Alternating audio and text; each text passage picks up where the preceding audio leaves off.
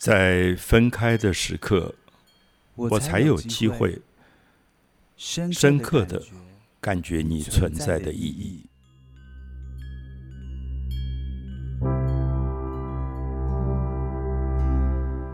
在你物理性存在的形象破碎而且消失之后，我才有可能在那破碎与消失的背后。重新一点一点建立起爱你的真正的意义。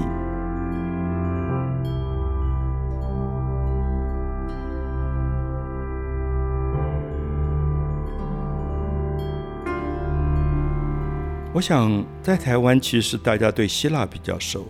对印度比较陌生。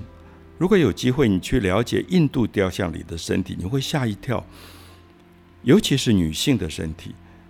维纳斯的身体，其实如果放到印度的女性身体旁边，完全不够看。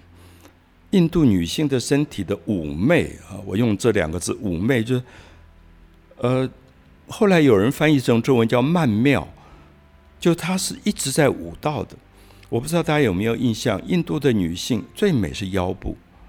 所以它围着下面的萨利，跟它胸部的一个遮掩，它中间腰部是中空的。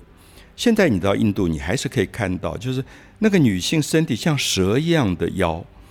而这个文化影响很大，因为影响到泰国，影响到柬埔寨，影响到印尼，所有印度的这个南亚的这个文化，大家如果看过他们的舞蹈，他们的手指是可以弯曲到让你。跌破眼镜，就是那个身体是柔软的。就在希腊发展出一种平衡的身体美的同时，印度发展出完全柔软、柔弱无骨，好像没有骨头一样的身体。那这个东西，希腊发展出了健身房，我们不要忘记，印度发展出了瑜伽。瑜伽就是跟希腊完全不同的对身体的训练。他练的是柔软，是伸展，所以很多我的朋友在做重量训练，健身房做的太严重以后，他们的肌肉其实变成他们身体的伤害。啊，我听过一个中医的理论，就是说，因为你一直练重量训练，练外面的肌肉的那个强大，最后气脉都断了。那当然，气脉希腊人不太讲这个，因为他们讲的是看得到的肌肉。可是印度也是在讲气脉这个东西，就是我们知道瑜伽是呼吸，所以我在恒河的 Varanasi 岸边，我看到很多人在做拜日式的瑜伽，就是金鸡独立，一个脚站立，然后你的右手拉住你的右脚，一直往上拉。我们今天要右手碰到右脚。反方向拉到右脚，几乎是很难的动作，可他们几乎就很轻易的可以拉到右脚，而慢慢的把右脚越拉越高，越拉，最后那个右脚是拉到头顶上的。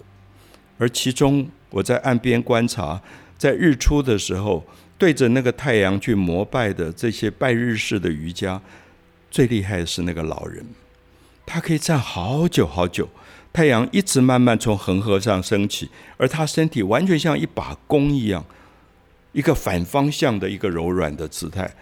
那这个就跟希腊非常不一样，因为他不是在奥林匹克运动会里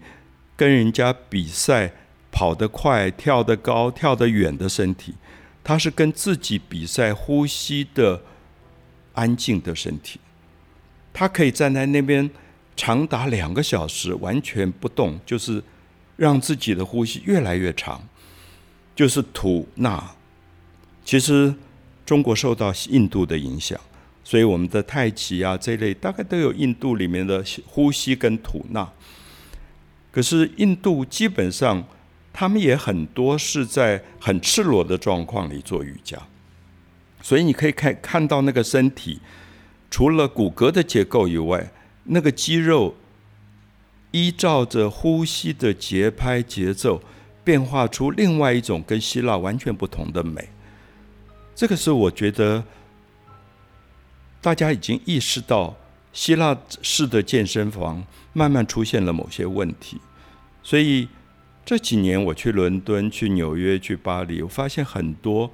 用希腊命名的健身房陆续关门，或者陆续改变成瑜伽式的训练。啊，对于吠陀经的了解，吠陀经的了解，对于印度教里面的。这种舞蹈或者手的姿势、脚的动作的了解，就是瑜伽跟希腊的运动产生了一种平衡。因为我们知道，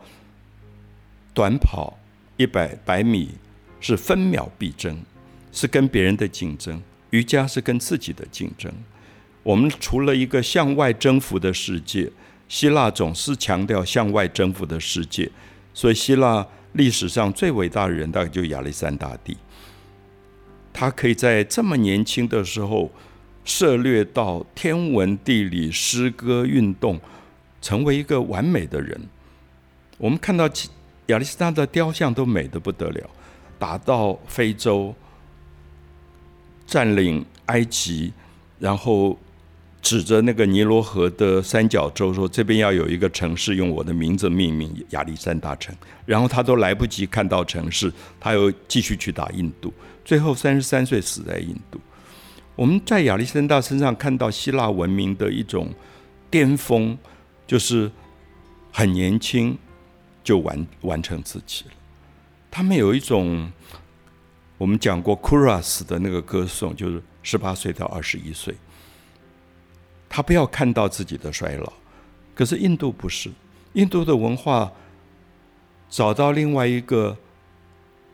如果亚历山大一直向外征服的话，印度是发现外面是一个帝国，你的内心也是一个帝国，你向内征服同样困难。那如何去慢慢的理解自己的身体，跟自己的身体对话，去征服自己的身体？征服自己的身体，可能比征服外面的帝国还要困难。充满了欲望的，充满了躁动的，充满了焦虑的身体，如何最后能够找找到跟自己相处的一个最好的一个方式？我想这是瑜伽的哲学。所以我还是要说，在希腊跟印度之间，这个华人的身体怎么办？现在在台湾，其实大部分人走向希腊的健身房，那也有部分人慢慢走向瑜伽。可是我真的觉得，我看到最美的身体，在这个岛屿上，都是在部落里。每一次到台湾、到布农、到卡达迪布、之本，看到那些像桑布伊他们的歌声里，他们是跟舞蹈一起的，而那个身体真是漂亮。而这个身体是，我觉得岛屿的海洋跟高山祝福的。那所以基本上，我觉得岛屿的华人